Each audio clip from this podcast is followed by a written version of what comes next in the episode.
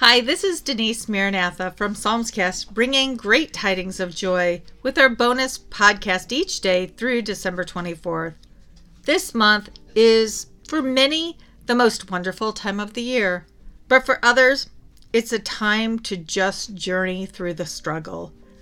Expectations are set high, and it is easy to get caught up in all of the chaos and all of the drama of various traditions. For we who know Jesus as our Lord and Savior, these last 1700 years, December 25th has been designated as Jesus' birthday. That's why some people say Jesus is the reason for the season. Oh, friends, there is so much more to the story than a babe in a manger, nativity scenes, and all the church traditions. Jesus is the reason, period, all day and every day. So, in order to honor the true ministry of why Jesus was born into our world, each night you will hear one chapter of the book of Luke.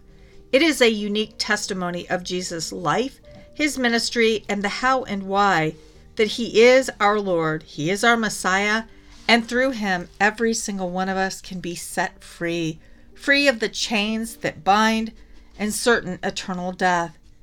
The point in sharing this each night is to invite the Lord into your life so that He can unpack how following Jesus can change everything going forward from today. Each day, I try to do a brief recap of the previous day's chapter just so that you know where we were and where we are going. So, yesterday we were in Luke 19. And in that chapter, this is where Jesus calls Zacharias out of the tree and invites him into his house. And y'all, we get to see what true repentance looks like. Also, Jesus tells a parable of what it's going to be like for the kingdom of God. And yes, for those whose minds are open to what the Spirit is saying, it is a clear picture of what will happen when Jesus comes back and how he is going to look to us as to how we invested ourselves and where our priorities lie. And last, it was the triumphal entry, the last time Jesus arrives in Jerusalem before he is crucified.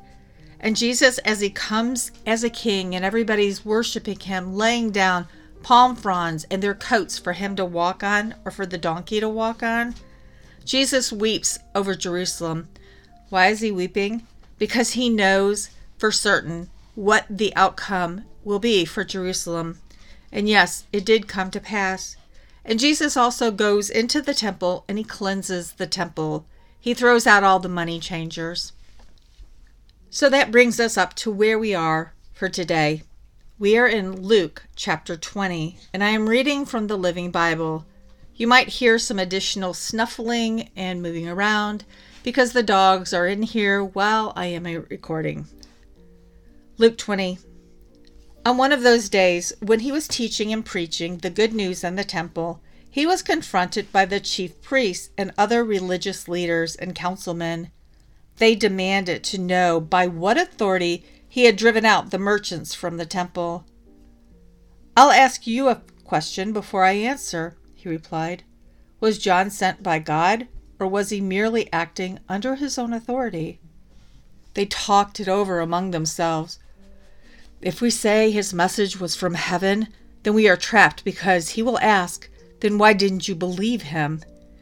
If we say John was not sent from God, the people will mob us, for they are convinced that he was a prophet.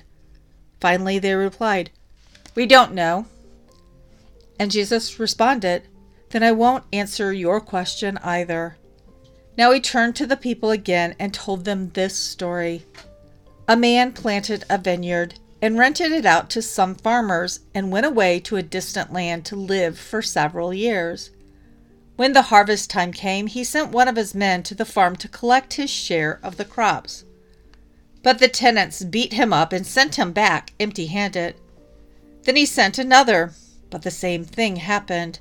He was beaten up and insulted and sent away without collecting. A third man was sent, and the same thing happened. He too was wounded and chased away. What should I do? the owner asked himself. I know. I'll send my cherished son. Surely they will show respect for him. But when the tenants saw his son, they said, This is our chance. This fellow will inherit all the land when his father dies. Come on, let's kill him, and then it will be ours. So they dragged him out of the vineyard and killed him. What do you think the owner will do? I'll tell you, he will come and kill them and rent the vineyard to others. But they would never do a thing like that, his listeners protested. Jesus looked at them and said, Then what does the scripture mean when it says, The stone rejected by the builders was made the cornerstone? And he added, Whoever stumbles over that stone shall be broken, and those on whom it falls will be crushed to dust. When the chief priests and religious leaders heard about this story he had told, they wanted to arrest him immediately, for they realized that he was talking about them. They were the wicked tenants in his illustration, but they were afraid that if they themselves arrested him, there would be a riot, so they tried to get him to say something that could be reported to the Roman governor as reason to arrest him. Watching their opportunity, they sent secret agents pretending to be honest men. They said to Jesus, Sir, we know what an honest teacher you are. You always tell the truth and don't budge an inch in the face of what others think, but teach the ways of God. Now tell us, is it right to pay taxes to the Roman government or not? He saw through their trickery and said, Show me a coin. Whose portrait is this on it, and whose name? They replied, Caesar's, the Roman emperor's. They said, Then give the emperor all that is his, but give to God all that is his. Thus their attempt to outwit him before the people failed, and marveling at his answer, they went silent. Then some Sadducees, men who believed that death is the end of existence, that there is no resurrection, came to Jesus with this. The laws of Moses state that if a man dies without children, the man's brother shall marry the widow and their children will legally belong to the dead man to carry on his name. We know of a family of seven brothers. The oldest married and then died without any children. His brother married the widow, and he too died. Still no children. And so it went, one after the other, until each of the seven had married her and died, leaving no children. Finally, the woman died also. Now here is our question Whose wife will she be in the resurrection? For all of them were married to her.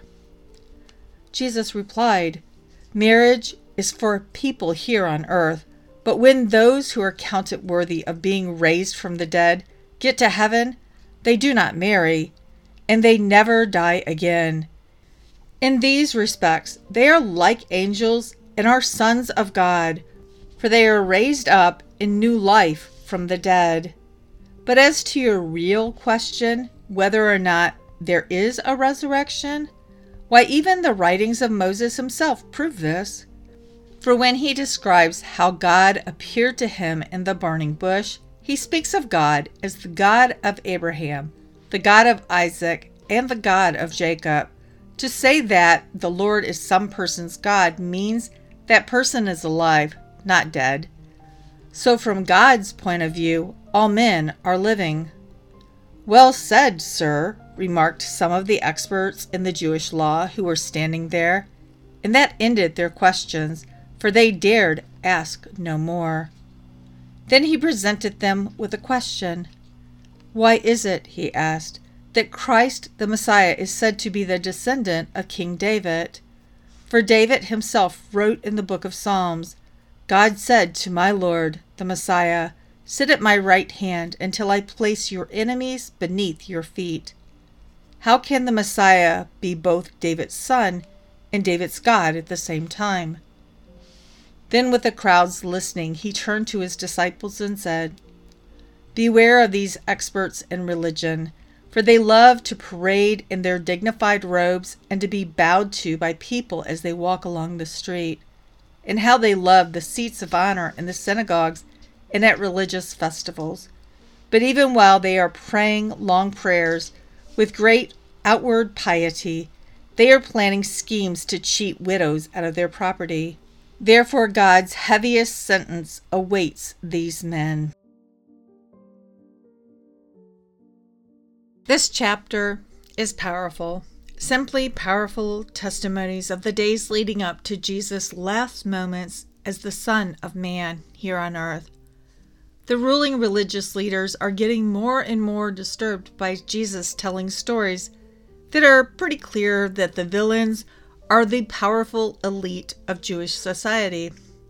Yes, anyone who is a bully often gets nasty when a righteous one confronts them.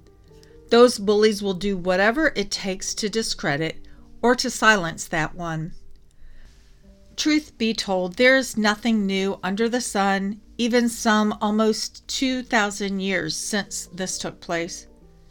Each time that Jesus proclaimed that he would be killed and rise again, those around him pooh poohed him. Similar to those who have boldly stood up and pointed out, since the worldwide narrative regarding the pandemic and the solution that was never tested by true scientific tests and data, they were called conspiracy theorists or fearmongers. They were accused of spreading misinformation. And yes, those who had the power to the ears of the masses shut them up by doing all that they could to discredit the brave dissenters. How, you may ask? So here's one example insurance companies no longer would allow those medical professionals to be approved doctors. And if they were not approved doctors, then they could not be paid through the insurance. Therefore, if you wanted treatment, you needed to pay that doctor cash. And yes, I did my own deep dive on the available pros and cons, and I sought the care of a medical doctor who had been blacklisted by the insurance agencies. And when people like me continued to pay the doctors cash for treatment, many lost their license to practice medicine. That comes from government down. For those that used, those doctors that used social media as their platform to speak their piece, the social media regime canceled them. And thanks to Elon Musk's acquisition of Twitter, we also now know that the government colluded to shut people up and to make them go silent. And friends, if being a truth teller and one who desires to share God's truth to those around him we need to be prepared to be canceled. It is happening everywhere, and as the stage continues to be set for the final chapters of Satan's reign of earth, and what is foretold in the book of Revelation begins to happen, anyone who speaks Jesus and the truths from God's word will be in danger of being canceled, silenced, or like Jesus, terminated. No, we don't have to be concerned about that stuff because it's all in the future. Just we need to be aware that what happened in Jesus' time to cancel the good news will happen again as the time gets closer to the game end for Satan's time to mess with the earth is nearing.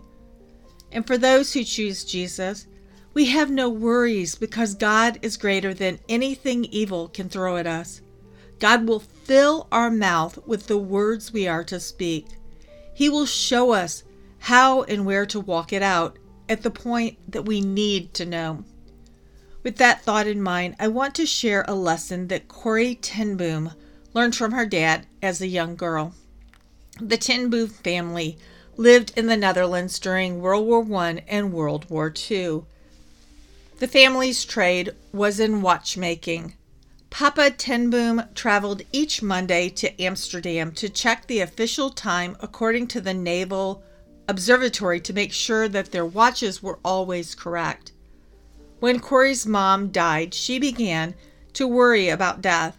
And this is an excerpt from The Hiding Place, the book that Corrie ten Boom talks about her life.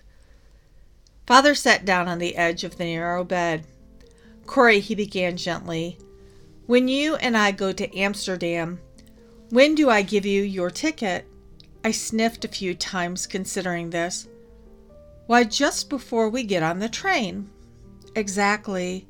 And our wise Father in heaven knows that we're going to need things too. Don't run out ahead of Him, Corrie. When the time comes that some of us will have to die, you will look into your heart and find the strength you need just in time.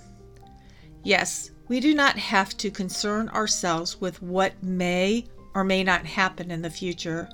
Daddy God will prepare us for that moment if we will just trust Him to lead us faithfully. God is good all the time, and all the time, God is good. Yes, there is so much more here in this chapter, and if you have thoughts or questions, be sure to reach out through one of our contact methods to ask or to share. The Facebook Psalmscast page is a great platform to get engaged with others. Hopefully, you have enjoyed today's reading.